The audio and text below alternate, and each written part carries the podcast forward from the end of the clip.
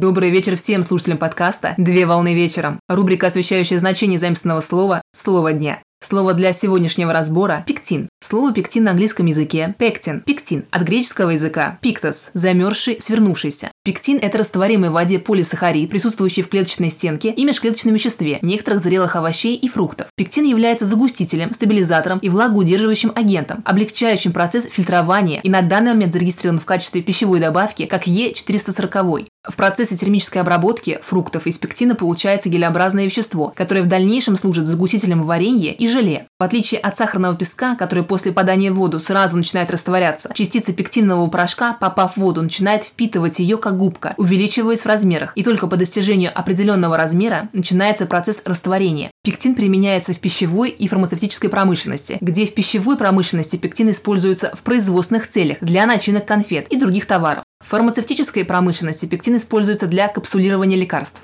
Высоким содержанием пектинов характеризуются соки из овощей и фруктов с мякотью, например, морковный сок, томатный сок, яблочный сок и другие виды. К употреблению рекомендуются и готовые фруктовые овощные консервы, обогащенные пектином, такие как кисель, мармелад, фруктовые пюре и другие виды. Наиболее богатые пектинами овощи – это морковь, перец, тыква и другие виды. А наиболее богатые пектинами фрукты – это вишня, груша, яблоки и другие виды. Считается, что суточное употребление пектина снижает риск развития болезней сердца и сосудов.